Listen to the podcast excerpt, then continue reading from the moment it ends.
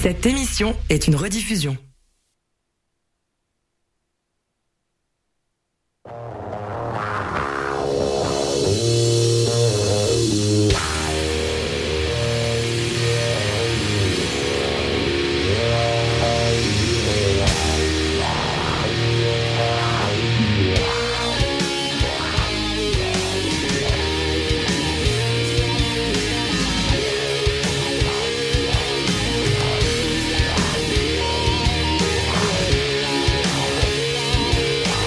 Salut tout le monde et bienvenue à un nouvel épisode d'Epistémia sur les ondes de C I S M quatre-vingt-neuf virgule trois F M, La Marge.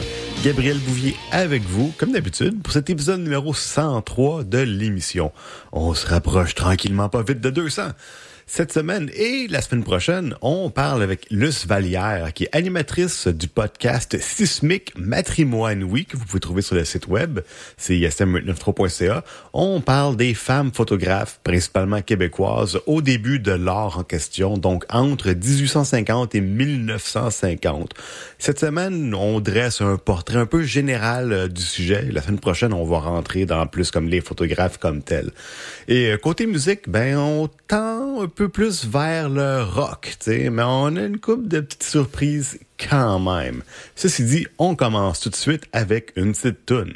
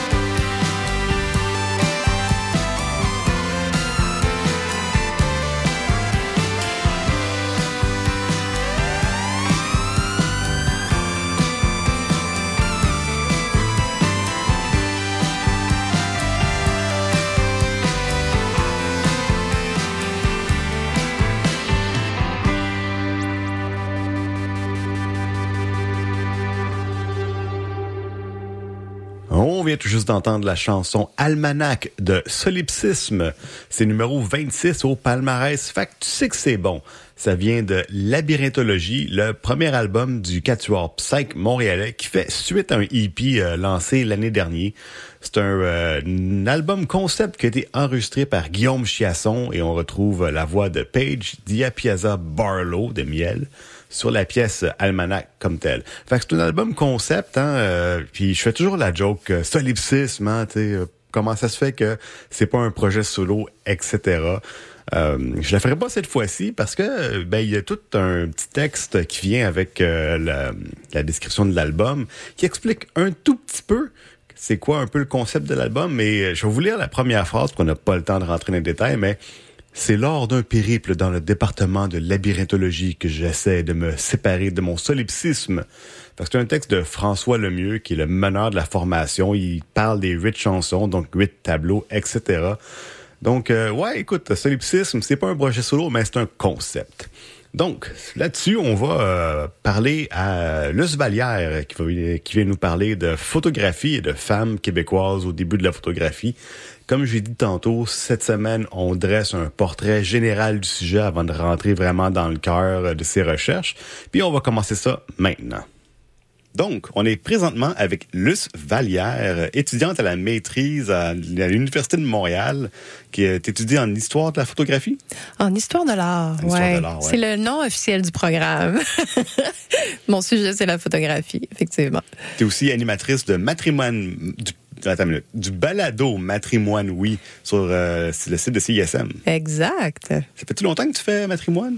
Euh, je crois que ça fait exactement un an que l'aventure a commencé. Ah ouais? Ouais, j'ai un trou de mémoire. Le temps passe trop vite en agréable compagnie. J'avais l'impression que c'était comme plus long que ça. Ah ben, je vais le prendre comme un compliment. que que tu étais comme une figure euh, comme importante de l'histoire récente, euh, comme je parle, comme pré-pandémie. Là. Non, j'ai commencé pendant la pandémie, moi. Ouais. Ah, c'est drôle. Moi aussi. Ouais.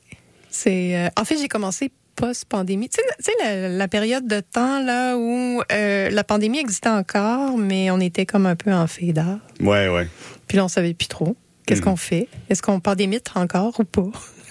Ouais, c'est ça. Il y a comme vraiment une transition lente qui s'est comme opérée. Euh, moi, je te dirais que personnellement, là, quand les gens toussent dans le métro et l'autobus, là, je suis encore un peu inconfortable.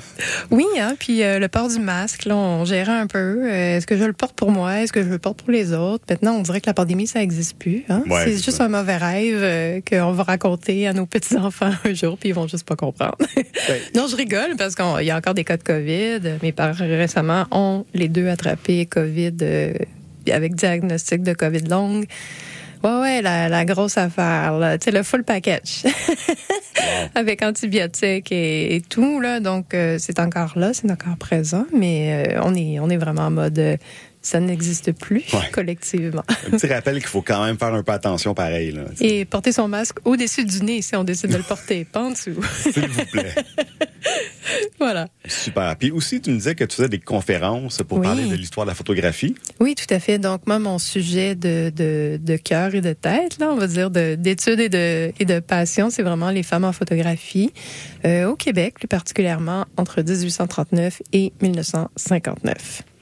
Et aussi, tu es en rédaction d'un livre que tu es en train de terminer présentement? Oui, je suis dans les derniers parcours, enfin, euh, de réécriture. Donc, euh, j'ai euh, deux éditeurs qui sont intéressés. Euh, j'ai pas signé encore, fait que je sais pas, mais euh, ça s'en vient. Ouais, ouais. En fait, j'ai aucune idée c'est quoi le processus après là que t'as signé avec un éditeur. Mais euh, pour moi, là, le processus, euh, le gros du processus d'écriture là se termine bientôt. Ouais. Donc right. C'est vraiment euh, un aperçu de ben c'est quoi les, les femmes en photographie au Québec pendant cette période-là. Il y en avait des femmes, on en parle très peu. Et puis, euh, j'aimerais ça éventuellement aussi, peut-être qu'il y ait une exposition qui accompagne euh, le, le livre pour qu'on puisse visualiser, visualiser le travail de, de ces belles personnes. Voilà. Wow, mais j'ai hâte que ça se fasse. Oui, moi aussi. Ouais, ça, après, comme après la rédaction, c'est comme, ah, oh, s'il te plaît. Oui, ben, il y a sûrement, le, j'imagine que, que bon, le, l'éditeur m'a déjà prévenu, il y a un comité de relecture, donc il va y avoir des notes, il va y avoir du retravail. Puis, comme c'est mon premier livre, sûrement que je vais en avoir une tonne. Mais voilà, ça, ça me fera plaisir de t'inviter au lancement euh, dans les prochaines années. Cool, ben je vais venir prendre des photos. Wow! Concept. Yes, sir. Non, Est-ce que je... tu vas apporter un appareil ancien pour prendre des photos, pour faire comme une genre de mise en abîme euh, dans... je, je, je mets comme une grosse boîte de carton sur mon appareil. OK, nice. Puis là, je vais comme orienter le, comme l'écran dedans pour que ça fasse comme si c'était un miroir là, dans une vieille Hasselblad. Voilà, exactement. Je pense que là, on a un concept gagnant. Super. Écoute, euh, j'en, j'en dirai plus sur euh, ma, ma position peut-être en tant que photographe officiel de C I S M, mais c'est pas encore officiel, ça sera probablement jamais. Fait que, euh... tu travailles là-dessus? C'est un ouais, rêve? Oui, oui, oui. Bon, écoute, tu me diras comment je peux te supporter là-dedans, ça va me faire plaisir. En venant aux événements. Faudrait, hein? Oui, ouais, plus souvent, effectivement. Ça rentre rarement dans mon emploi du temps personnel. On dirait que, que, que C I S M fait exprès de regarder mon calendrier personnel et de dire « Hey, et pas à Montréal ce week-end-là, on va faire notre party de la rentrée. » Oui. Ah. Écoute, il y a d'autres... Euh, peut-être, peut-être le karaoké euh, pendant l'hiver. Euh. Oui. Euh, je chante pas très bien, mais... Moi non plus. Mais j'accompagne mon œuvre de, de, d'une prestation chorégraphique généralement qui compense. Puis juste une dernière question. Ton livre, oui. Est-ce qu'il va être gros? C'est un gros livre? Euh, bonne question. On n'a pas décidé du format. Non, je rigole. Euh, ben en fait, le, le, y a, le livre, euh, gros, pas gros, il euh, y a quand même une certaine difficulté à, à accéder à l'information historique au niveau des femmes euh, dans, dans, dans la thématique de la photographie, euh, surtout au Québec. Donc, euh, dans les archives officielles, on retrouve des petites traces, mais après, il faut vraiment faire un travail de, de, de grand explorateur, grande exploratrice, euh, faire du hors-piste, aller dans, dans les archives locales, les archives familiales. Euh, donc c'est vraiment, on trouve des petites traces puis ensuite on remonte là, tu sais, puis ça passe souvent par euh, lire euh, des annuaires euh, commerciaux, puis là on trouve euh, une trace, puis ensuite on va chercher un, c'est ça, un certificat de naissance pour savoir dans quelle région vraiment, hein, de quelle région cette personne-là venait, dans quelle région elle travaillait, quand elle s'est mariée, est-ce qu'elle a transporté sa pratique, oui ou non. Donc, euh, toutes ces informations-là à accéder, ça demande énormément d'efforts. Donc, Euh, au, au total, je me souviens plus combien de photographes on a décidé. Euh, euh, je pense qu'on a une quarantaine de photographes, si ma mémoire est bonne, au total, quand même. On fait un peu, on fait leur bio avec l'information qu'on a, que j'ai aujourd'hui. Euh, et puis, euh, il y a un contexte, il y a un dé- au début, il y a un contexte historique, donc pour placer euh, la chose, et puis pour aussi reconnaître la part des femmes au niveau du développement de la photographie. Il y a des scientifiques également qui ont, qui ont contribué à l'avancement technique euh, du médium, c'est important de le souligner. Puis, à la fin, on a, je, j'envisage également de, de, de faire une réflexion sur euh, la pratique de l'autoportrait, puis de, de l'image, de, de la construction de l'image de la femme, ou des gens qui s'identifient comme femmes dans, dans l'espace euh, public au travers euh, des images. Ouais. Donc, ouais. Euh, pour répondre à ta question, je pense pas que ça va être un, un, un encyclopédie. Je pense que ça va être un livre plutôt dans le grosseur euh, format euh, moyen. Mais le but, c'est vraiment de, de lancer la conversation avec, exp- avec espoir que, je sais pas, dans dix ans, vingt ans, trente ans, quelqu'un d'autre prenne ça puis, puis euh, bonifie avec d'autres d'autres recherches et, euh, ou juste donner le goût à des gens de faire ces recherches-là, puis euh, de, de bonifier ce, ce, ce premier livre-là. Ouais. Ah, cool. Okay. Ce que tu me dis, c'est qu'il y a un gros travail d'historiographie aussi. Oui. Mm-hmm. Ah oui, tout à fait. Oui, oui. De, de retracer. Euh, euh, en fait, c'est que jusqu'à une certaine période, on n'a pas tant d'images, hein, autant que ce soit pour les hommes ou que pour les femmes photographes. Euh, euh, y a pas tant d'images. C'est beaucoup des euh, publicités dans les journaux qui nous donnent une idée de « Ah, ben il y a un photographe qui était là, qui pratiquait à tel endroit. » Et puis, au tout, tout, tout début, c'était... Euh, ben c'est ça, c'était une pratique. C'était une expérimentation scientifique à la base. Hein, quand ça, la, la, l'année de la naissance officielle de la photographie, on dit toujours que c'est dix-huit cent trente-neuf, c'est une convention. Euh, pourquoi on, on, on a fixé cette date-là? Je dis « on ». C'est un consensus, je dirais, au travers des historiens, euh, ben, autant que ce soit scientifique que, que, que de l'histoire de l'art. C'est, euh, cette date-là, c'est vraiment le moment de l'achat par l'État français d'un, d'un brevet. En fait, je vais, je vais re, re, reposer le contexte plus correctement, si tu permets. Donc, en dix-huit cent trente-neuf, il y a une personne qui s'appelle François Arago qui a présenté donc un procédé euh, photographique euh, qui, qui arrivait à une certaine maturité pour être commercialisé. Donc, euh, ce procédé-là a été euh, non pas inventé, mais développé. C'est une nuance euh, importante à faire par euh, Daguerre, qui a un grand nom de la photographie, donc euh, qui est reconnu comme l'inventeur du daguerréotype. Il faut savoir qu'il a basé son, son invention sur plein de, de, d'années de recherche là, faites par lui et par d'autres personnes. Et euh, l'Académie des sciences de France, donc, a, a vu tout le potentiel commercial et scientifique de, de, de cette... Euh, de cette présentation-là, disons, de ce procédé-là, et a acheté donc le procédé pour le donner, en quelque sorte, pour qu'il soit euh, au grand public, afin qu'il soit commercialisé, puis pour encourager la recherche. Euh, le procédé était totalement imparfait, on va se le dire, mais c'était vraiment la, la première fois où ça pouvait être commercialisé. Donc, euh, mais historiquement, il y a des gens qui ont, qui ont, qui ont eu le fantasme et euh, le, l'audace de faire de la recherche pour concrétiser cette idée d'écrire avec la lumière. Là, ça remonte. Le concept remonte à, à, le, à la nuit des temps.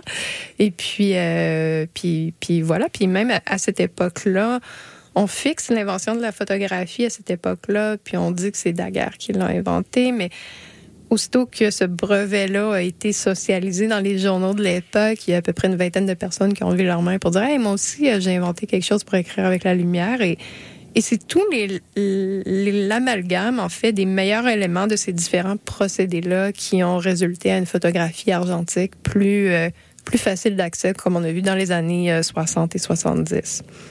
dix-huit cent soixante à soixante-six. Euh, ben, en fait, mille neuf cents, euh, je te dirais que le, le, le, la vraie démocratisation de la photographie, c'est plus en mille neuf cent soixante à soixante-dix.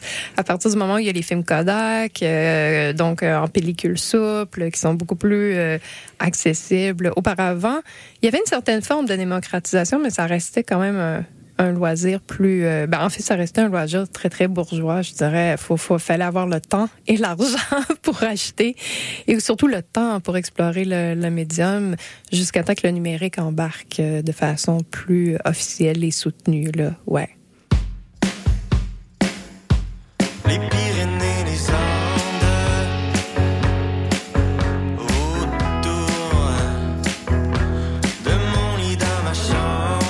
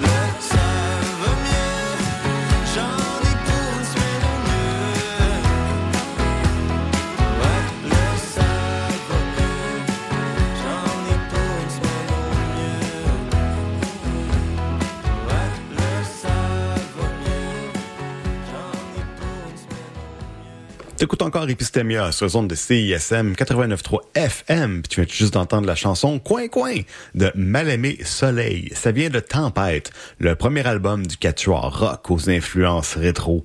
Ils ont été à l'émission En accord avec le son dimanche dernier, le premier octobre à vingt heures. C'est une émission animée par Joël Lupien Faneuf. Puis pendant l'émission, on apprend entre autres l'origine de leur nom. Allez écouter ça sur le site web, hein, C I S M huit cent quatre-vingt-neuf point C A, c'est quand même assez intéressant. Là-dessus, on va retourner à l'entrevue tout de suite. Quand on parle de l'invention de la photographie, on parle, on parle pas nécessairement comme la date dix-huit cent trente-neuf, c'est pas la première photographie. Non, c'est pas la première photographie, non. Et puis, c'est une super bonne question parce que ça renvoie à à une espèce de conversation euh, entre les gens qui entre les gens qui étudient la photo ou qui sont passionnés de photo.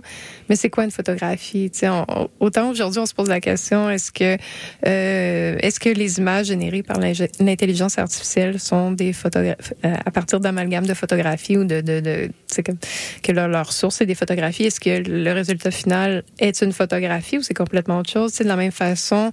Quand on remonte dans le temps, c'est quoi la première photographie? La première photographie, souvent, c'est... Euh, c'est euh, je suis incapable de prononcer son nom correctement, mais je pense que c'est Niépce. Je suis pas capable de prononcer son nom. C'est Nicéphore Niépce. Niépce, c'est ça. C'est le Niépce. C'est le P et le C qui, à chaque fois, mon cerveau fait non, non, non, non, non. Écoute, euh, je l'ai prononcé, mais je suis même pas sûre. OK, tu me rassures, parce qu'à chaque fois que je donne des conférences puis je nomme son nom... Je suis comme, bon, je vais l'essayer comme ça cette fois-là, puis je vais voir comment que la foule réagit. Puis là, il y a toujours deux, trois personnes, puis ils ont chacun leur, leur prononciation différente. Fait finalement, on le prononce comme on le sent. Mais souvent, c'est, c'est, c'est lui, parce que c'est le premier à avoir officiellement fixé une image. Donc... Euh, mais le procédé, écoute, c'est avec du bitume. C'était, euh, c'était, je pense que le temps d'exposition, c'était comme douze heures. Tu sais, c'est un truc de fou, là. Fait que t'es, t'es au courant de, de, de cette première image officielle. Euh, ouais, ouais. Ouais, c'est des toiles. Oui, c'est ça, exactement. Tu sais, puis je pense qu'il a staché sa, sa, sa chambre, en fait, sa caméra, on va dire, là, là pendant comme douze heures, jusqu'à temps qu'il n'y ait plus de soleil. Puis c'est un peu flou, là, tu sais. Puis euh, c'est intéressant parce que cette photographie-là, elle a été euh, complètement euh, disparue. Euh, on, a, on, a, on a perdu sa trace, euh, euh, cette personne-là, donc, euh, dont je n'arrive pas à prononcer le nom. Nicéphore Niépce. Voilà, Niépce.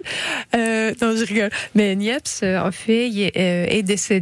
Donc, euh, puis, euh, en fait, là, il était rentré en communication avec Daguerre, justement. Euh, je pense que c'est Daguerre qui, avait, qui l'avait contacté, qui avait entendu le médium, puis qui disait « Hey, j'aimerais ça comme explorer d'autres façons pour bonifier », sachant que c'est pas nécessairement Daguerre euh, avec ses petites mains qui a réalisé les, les expérimentations scientifiques, c'est d'autres personnes autour de lui. Mais c'est quand même lui qui a, qui a provoqué le changement, donc c'est important de, de reconnaître son, son apport à ce niveau-là. Et puis... Euh, Ben dans le fond, euh, j'ai perdu le fil de mon idée. Oui, la photo est disparue. La photo est disparue, c'est ça. Puis elle a été retrouvée vraiment par hasard. C'est un, c'est un collectionneur à Londres qui est tombé là-dessus puis qui a fait... Euh, ah, je pense que c'est, cette, cette chose-là qui est comme noire, en dégradé de noir, je pense que c'est une photographie ancienne, peut-être. Euh, donc, ce collectionneur-là connaissait les procédés, puis connaissait aussi la, la, la dégradation, en fait. Euh, c'est pas une image qui était permanente, c'est une image qui s'est dégradée avec le temps. Donc, il a acheté l'image, puis euh, il l'a fait nettoyer, puis euh, je résume, là, parce que ça a été vraiment très long, puis il a vraiment fait un travail de reconnaissance que, ben, en fait, c'est, c'était la, c'est, cette image-là, c'est la première photographie officielle, là, avec un moyen argentique. Ouais. Wow. Mais là, on mmh. parle beaucoup d'hommes. Ouais. Mais je t'ai invité pour parler de femmes. Ben oui, toi. C'est bien fin. Oui. Parce que, tu sais, ils sont souvent un peu oubliés par l'histoire. Ouais. On, ouais. on, on en parlait avant d'enregistrer l'émission. Tu sais, comme il n'y a pas de femmes officielles. Ouais. Ben, tu sais, moi, je dirais pas oubliée. Je dirais comme excluse jusqu'à tout récemment. Je pense que c'est un effort de ne pas reconnaître la part des femmes. Tu sais, on fait des choix hein, quand, quand on écrit euh, les marqueurs d'histoire. Socialement parlant, c'était décidé par des hommes pour des hommes. Fait que, voilà. En tout cas, je, je fais ma féministe, là. Mais je pense que, que c'est pas, elles sont pas oubliées. Tu sais, c'est, je pense que c'est un choix de les exclure. Ouais. Ouais. Parce qu'en fait, plus que de, de la diversité, dans, dans, c'est un peu comme le mot triste. Je trouve que l'histoire, je m'égare un peu, mais il y a un lien. Je, vous, je, je te promets, je vous promets. Euh, le mot triste existait. Il a vraiment été exclu du dictionnaire à l'époque où l'imprimerie euh, prenait son essor dans le but d'exclure les femmes du métier d'autrice. À partir du moment où, dans l'imaginaire collectif, le mot n'existe pas, l'imaginaire collectif, l'imaginaire collectif. Donc, à partir du moment où le mot n'existe pas dans l'imaginaire collectif, euh, il y a comme une espèce de propension à dire que c'est pas pour nous, t'sais. Donc, on est exclu de cette conversation-là ou de ce métier-là. Puis, je pense qu'au début de la photographie, on le voit, il y a une conversation dans l'espace public.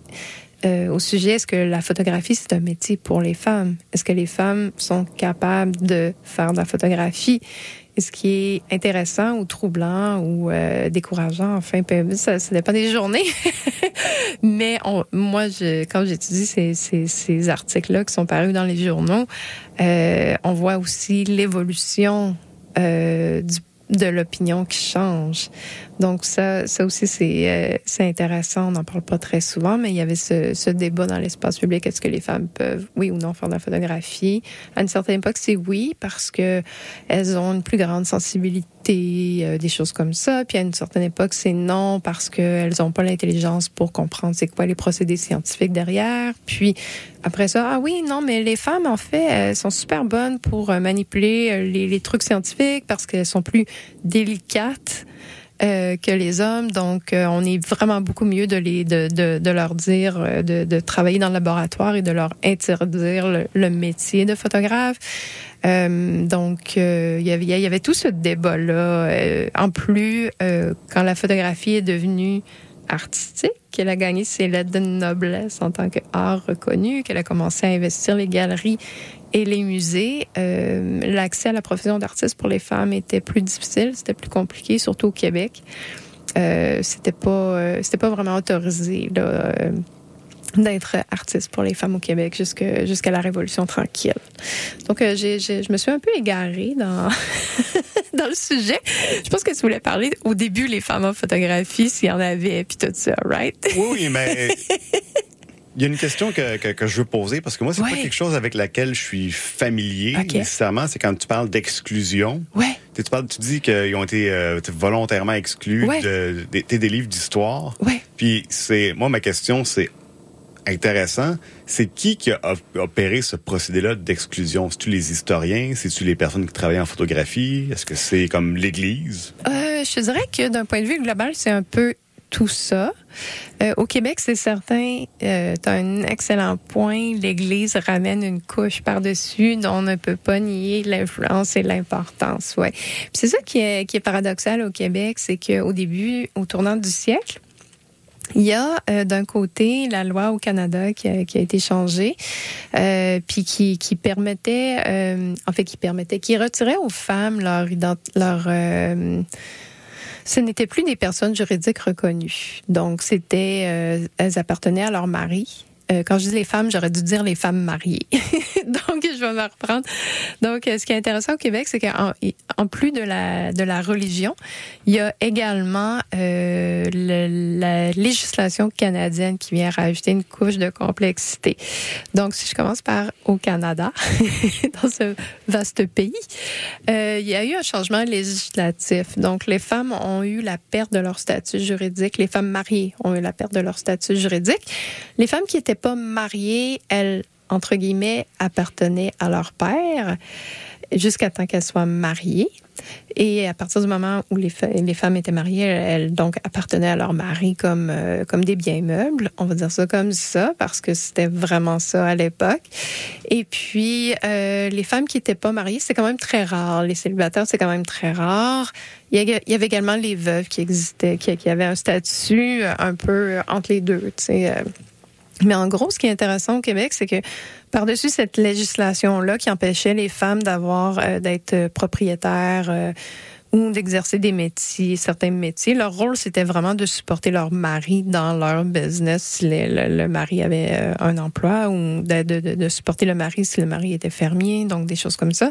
Le, au Québec, il y a aussi la pression sociale de la religion qui était très importante puis qui dictait une, une couche supplémentaire de, de, de ce que les femmes peuvent faire ou pas faire, euh, autant dans leur vie privée que dans leur vie publique. Puis le métier de photographe, chose étonnante, euh, le clergé euh, n'a pas vraiment statué là-dessus. Il y avait une, il y avait une certaine entente que les femmes pouvaient faire de la photographie en autant que leur studio soit à même la maison familiale. C'est le fait que la femme aurait un studio de photographie indépendant sur la rue principale, ça aurait causé problème. Oui. C'est une autre époque, hein? Oh, lui est dedans. Donc, mais si c'était un studio euh, qui permettait, euh, c'est un, un studio annexé à la maison familiale, donc pas trop loin, j'imagine, du regard du père ou du mari, puis qui permettait d'apporter des sous, c'était, c'était toléré. Et il y a aussi les religieuses, qui, euh, les communautés religieuses, étonnamment, qui euh, avaient, c'est ça, c'était pas, c'était pas. Disons que c'était pas super enthousiaste par rapport au fait que les religieuses se fassent prendre en photo ou euh, que les religieuses pratiquent la photographie, mais il y a quand même certaines communautés religieuses qui ont, se sont appropriées le médium, puis qui l'ont travaillé, puis on a des, des, des documents d'archives intéressants, euh, autant sur les sur les religieuses, les communautés religieuses que que que ben, en fait que par exemple les les hôpitaux, euh, les religieuses étaient souvent celles qui prodiguaient les soins, donc euh, le département de photographie de l'hôpital était parfois euh, géré par euh, par les religieuses. Donc j'espère que je réponds bien à, à ta question. Ah écoute, euh...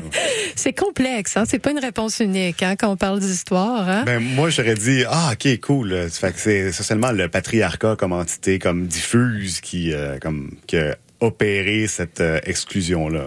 Oui, oui, oui, on peut résumer ça comme ça.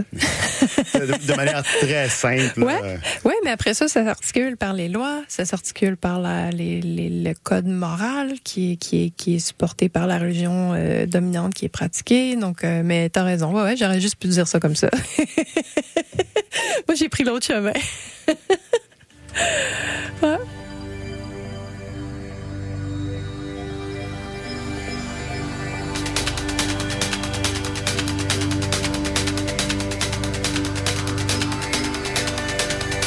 Froid du soleil, vestige de merveille, ici et maintenant, oublie les dix ans, au cœur en castel, c'est bientôt la fête, la mort de destin arrive à la fin.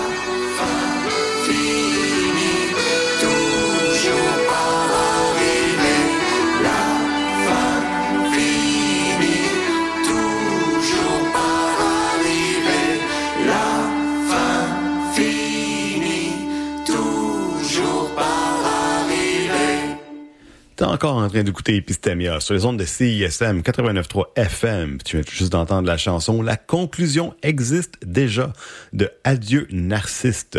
C'est l'artiste électropop de Québec qu'on connaissait avant sous le nom Narciste seulement. Pas Narcisse seulement, seulement Narcisse. Ah, anyway, je me sens comme ça, comme dans le dîner de con. Ben, Narciste fait suite à son premier album lancé l'an dernier avec ce E P-là.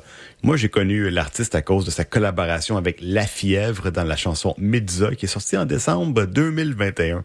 J'allais dire dernier, mais non, ça va faire bientôt presque deux ans. Wow! Bon, écoutez, euh, on va retourner à la discussion à l'instant. C'est intéressant quand même que tu parles des religieuses, parce qu'il y a une bonne exposition euh, au musée où est-ce que le cégep de Saint-Laurent, là, il y a le MuMAC, qui est le musée des métiers d'art. Oui, oui, oui, on les aime. Oui, ouais. Moi, oui. J'ai fait une entrevue avec... Euh, Avec qui? Euh, Perrette, euh, il y a deux ans, Perrette ah, oui. Subtil. Oui. Mm-hmm. Parce qu'il inaugurait justement la nouvelle exposition. C'est placé par euh, justement temporalité. Fait que c'est des îlots euh, mm-hmm. à travers le temps à place d'être par métier. Oui, l'exposition permanente là, dont oui. tu parles. Oui, oui, oui, ok, oui. Mm-hmm. Puis euh, effectivement, pendant comme un long, une longue période, c'est beaucoup des métiers d'art qui sont faits par les religieuses. Oui, mm-hmm. C'est des petites P M E, ouais, ouais. Puis euh, elle faisait tout, hein. Elle faisait, euh, ça allait de, mettons pour un livre là, parce qu'on parlait de livre. Là. Donc elle pouvait faire la reliure, elle pouvait faire, ah non, elle faisait vraiment tout quoi. C'est, c'est, ouais, ouais, ouais. Yeah, fait que c'est comme pas surprenant aussi que ça, qu'elle se soit appropriée un peu la photographie. Mm-hmm. Oui, puis souvent, euh, elles avaient donc des métiers connexes et la, la photographie permettait de supporter ces métiers-là. Euh, je vais m'expliquer plus concrètement. Par exemple, il y en a qui étaient peintres, c'était leur métier. Euh, et puis, là, en prenant des photos, ça leur permettait de constituer un catalogue de portraits euh, auxquels elles pouvaient se référer plus facilement que d'avoir quelqu'un qui vienne poser euh, en studio. Donc, euh, ouais. Donc, on a parlé un peu du patriarcat, de l'exclusion des femmes. Et euh, mais comment est-ce que, justement, au début de la photographie, on parle, t'es, euh, t'es dix-huit cent trente-neuf à comme mille neuf cent trente, là, mm-hmm, à peu ouais, près. Ouais, t'es un, ouais, un bon cent ans. Là. Comment ouais. est-ce que les femmes opéraient, justement, dans ce milieu-là? Comme, qu'est-ce qui... Probablement, c'était qui? T'as, on t'a mentionné aussi que c'était souvent quelque chose de bourgeois. Mm-hmm. Fait que c'est pas, probablement pas n'importe quelle femme qui, pouvait, qui avait accès à cet équipement-là. Euh, c'est juste un... Ouais. Comment ça se passait? Oui, tout à fait. Ben, écoute, moi, je, je, je ferais peut-être avant ça un genre d'exemple parce que j'ai l'impression de ne pas avoir fini ta première question sur pour, comment l'exclusion se... se, se... comment l'exclusion s'articule ou se concrétise. Puis je, je vais te donner un exemple, puis ensuite je vais revenir à comment les femmes ont investi le, le, le médium, si tu permets. Euh, donc, euh, je prendrai l'exemple de, d'une personne qui s'appelle Sarah Ann Bright, euh, qui était botaniste euh, en Angleterre et qui gravitait autour d'un des inventeurs de la photographie qui s'appelle Talbot. Donc, il y a, il y a Daguerre, qui est une figure importante, là, qui est reconnue par l'histoire. Talbot est une autre figure importante. Puis, elle, euh, en dix-huit cent trente-neuf, donc l'année de l'invention officielle de la photographie, elle a joué avec le médium parce qu'elle gravitait autour du, de, de ce cercle-là d'inventeurs. Puis, donc, elle a eu accès au médium, puis elle a pris des photos, puis elle était botaniste. Donc, elle a pris des photos de feuilles, de fleurs, des choses comme ça. Et puis, euh, elle a signé par le, le, le, la, la plus grande des chances. Elle a vraiment signé un tout petit alando avec ses initiales. Ça, c'est, mais éventuellement, c'est, c'est, c'est photographié. À l'époque, les gens... C'était pas euh, la valeur à, à, historique ou euh, la valeur de documents, témoignages n'était pas là pour la photographie. C'est venu beaucoup plus tard. Donc, elle, euh, elle a fait, elle a fait ses photographies. Puis après ça, ben, j'imagine que ça s'est perdu dans le temps, dans les archives familiales et tout ça. Et quand son lot de, de photographes, de photographies a été redécouvert, ça a été attribué à Talbot. Parce que c'était le photographe qui, à l'époque, prenait ce type de photos-là. Il n'y a jamais de recherches supplémentaires qui ont été faites, malgré le fait qu'elle ait signé ses photographies. C'est vraiment très, très récemment, je pense que ça fait juste comme trois ou quatre ans, en fait, euh, que l'attribution a été reconnue à, donc, à, à cette artiste femme, tout simplement parce qu'au moment de la vente aux enchères de ce lot de photographies, euh, l'évaluateur a fait... Euh, OK, mais attends, il y a un truc qui m'embête, là, il y a comme une petite signature, puis là, il y a une conversation qui, qui, qui s'est ouverte, et puis, euh, et puis, il a rencontré beaucoup de résistance, parce que les gens étaient comme, ben non, mais non, mais ça, ça appartient à Talbot, euh, on le voit bien, là, euh, ta, ta, ta, pour telle et telle et telle raison. Donc, il a quand même fallu qu'il euh, euh, mettre son pied à terre puis dire non, non, je vais faire des recherches plus soutenues parce qu'on va vendre ça. Donc, euh, c'est une maison aux enchères qui est reconnue. On met notre sous là-dessus. Et puis, euh, c'est vraiment comme euh, par hasard, un, un peu par hasard, qu'il a retrouvé la trace de, de, de l'autrice véritable de, de ses photographies. C'est tout simplement qu'il a fait le lien entre la signature. Et euh, il a fait « Ah oui, mais attends, j'ai déjà vu cette signature-là sur une aquarelle dans un musée. » Comme éventuellement, il s'est rappelé au départ, les gens disaient « Non, mais ça, c'est, c'est, ces initiales-là, c'est le, la personne qui a vendu le papier, c'est pas l'artiste. » Puis il est comme « Non, non, je pense que j'ai déjà vu ça ailleurs, là, mais il faut que je le retrouve et tout ça. » Donc, euh, pour euh, c'est, c'est comme ça, en fait, que l'exclusion se fait. C'est qu'on découvre quelque chose et on l'attribue à la personne la plus connue. Donc, euh, sans nécessairement faire les recherches ou marquer ou regarder les, les, les marqueurs qui sont disponibles. Puis vraiment, ça demande un effort, en fait, attribuer, euh, faire la réattribution, là, puis la reconnaissance, monter le dossier, tout ça. Donc, euh, voilà, ça, c'est, c'est, c'est souvent comme ça que ça commence, en fait. Puis, moins qu'on parle de, de, de femmes, puis plus qu'on, qu'on parle de noms, puis qu'on... qu'on C'est ça, c'est que la, la, la, la, la diversité des gens qui créent n'est plus, n'est plus là, en fait, n'est plus reconnue. On focalise sur un héros, un sauveur, un guide, un fondateur, alors que même à l'époque, au début de la photographie, on donne le nom d'un photographe ou une photographe, mais souvent, il y a plein de gens autour d'eux qui travaillent à la création d'une photo. Ouais, ça, c'est comme un peu avec le cinéma, tu sais. C'est ouais. Pas quelqu'un tout seul, c'est... On a un réalisateur, mais on sait, il y a une grosse équipe autour de lui. Ça se fait pas tout seul. Et avant, et pendant, et après aussi, le, le cinéma, c'est encore... Euh, c'est, c'est complexe, ouais. Mais rapidement, euh, ouais. Comment est-ce que, c'est justement ça, ces femmes-là avaient accès aussi... Ouais. Ouais. Comme qui n'étaient pas juste, ils gravitaient un peu autour, mais j'imagine pas tous. Oui, donc euh, au début, début, début, début, début du médium, c'était souvent des, des personnes qui avaient accès à l'information. Donc, ça veut dire savoir lire, savoir écrire ou connaître quelqu'un. Donc, c'est certain que c'était des, des milieux quand même, puis ça coûtait cher. Hein? Donc, euh, les premiers appareils aussi, ça demandait...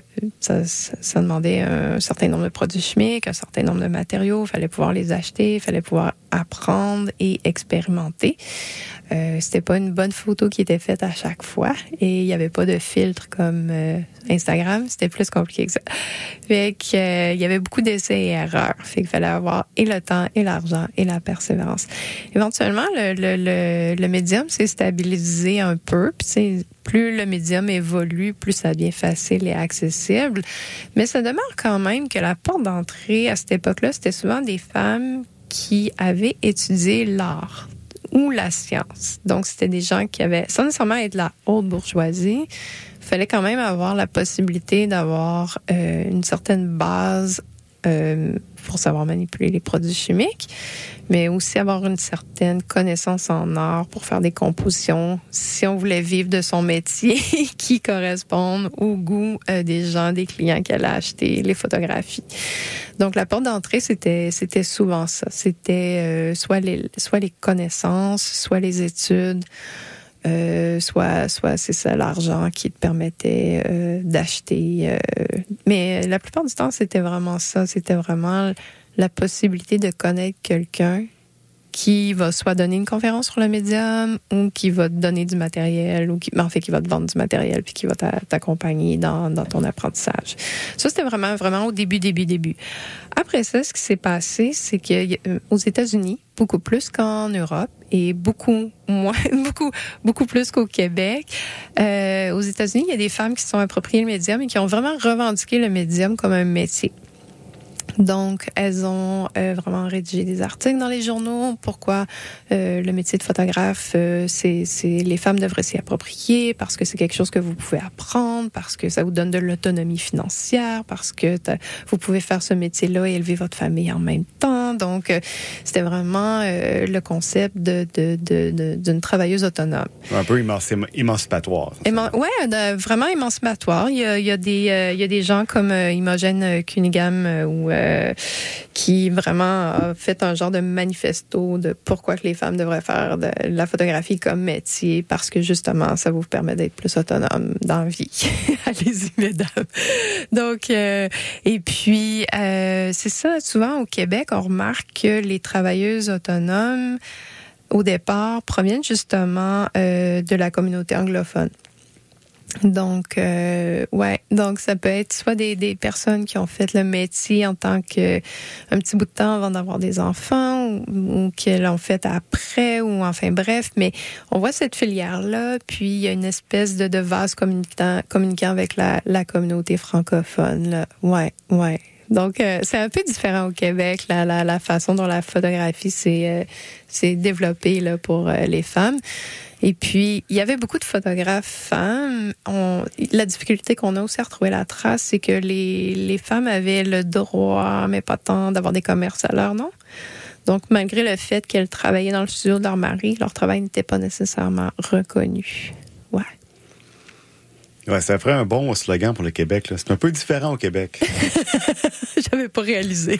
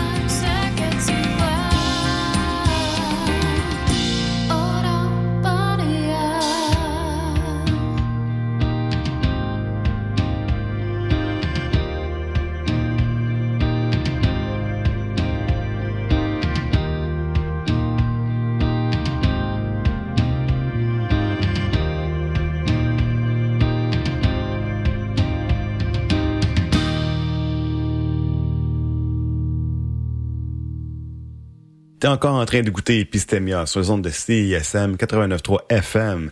Puis tu viens tout juste d'entendre la chanson « Dis-moi ce que tu vois » de Mimi Obonsawin.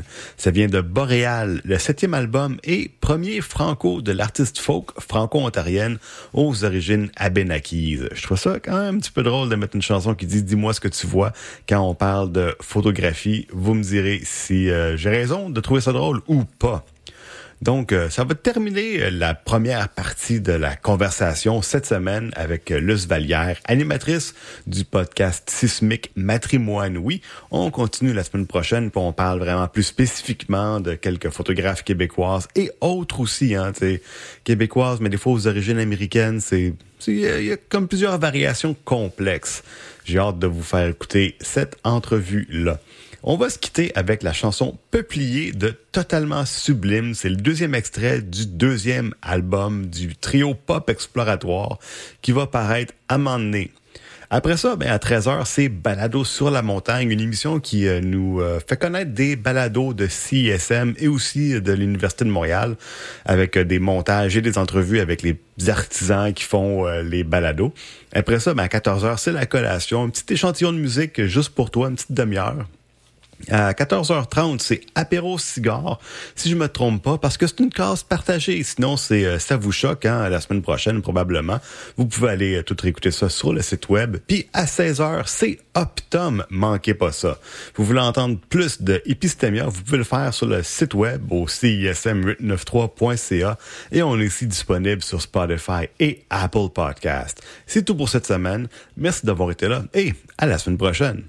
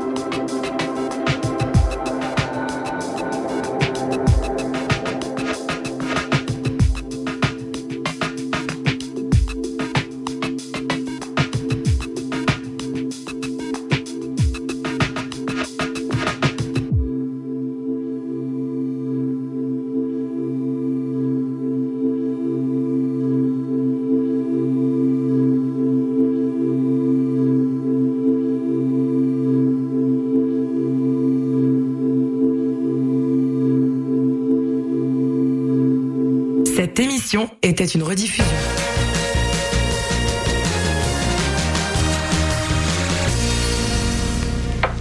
Vous l'avez sûrement remarqué, mais nos réseaux sociaux sont toujours bloqués. Alors on a décidé de revenir à la bonne vieille méthode de l'infolettre. Chaque semaine, on t'envoie un petit résumé de tout ce qui s'est passé entre nos murs. Sessions live, culture, société, événements, concours, bref, on te résume tout ça en un seul courriel super rapide à lire. Abonne-toi à l'infolettre de C I S M sur le C I S M one eight nine three point C A, il ne manque plus que toi. In front of a live studio audience.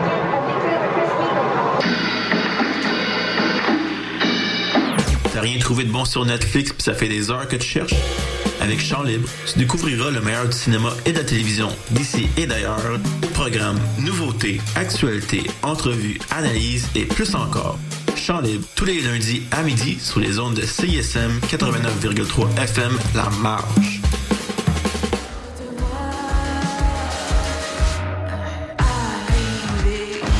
Salut, ici Canon, vous écoutez C I S M.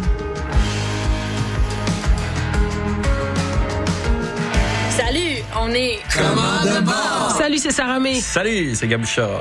Salut, c'est les Sœurs Boulay qui vous parlent. Allô, ici Sophie Nolin. Bon matin, ici Maude Audet. J'écoute les Charlottes le matin en sirotant un petit café comique. Je veux juste vous dire que j'écoute les Charlottes parce que les Charlottes, c'est la vie. Pendant que je bois mon café, j'écoute les Charlottes à C I S M. Les Charlottes, ça fait dix ans que tout le monde écoute ça. Ça se passe tous les jeudis de sept heures à neuf heures sur les ondes de C I S M eighty-nine point three. Les exploits d'un chevalier solitaire dans un monde dangereux. Le chevalier et sa monture. Le char de marge, les dimanches entre dix-huit et vingt heures, c'est un moment particulier dans ta semaine. Celui où tu absorbes la meilleure musique du moment, découvre de nouvelles sonorités et chante à toute tête ta tune. Pour découvrir avant tout le monde les chansons qui composent les palmarès franco et anglo de C I S M, le char de marge, le dimanche de dix-huit heures.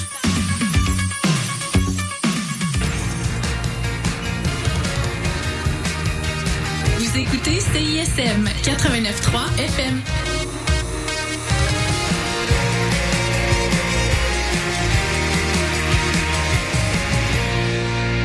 Cette émission est une rediffusion.